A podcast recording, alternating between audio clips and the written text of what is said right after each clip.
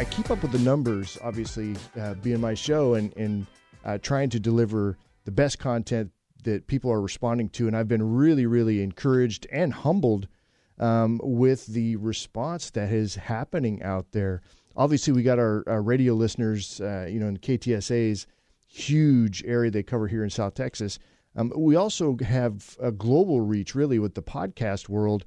And because of the video podcast that I run, it, it people are in like it's like a 10 to 1 ratio that people are watching the video podcast as as a uh, compared to listening to the audio pack, uh, podcast. Now, keep in mind that we are a brand new show. We're only four episodes. This is episode number five that's coming out. Now, I do a lot of clips uh, of the show, so I break things down into smaller pieces, um, which is why I kind of run the show that I do. It's not really a long conversation piece. It's a uh, there's segments in it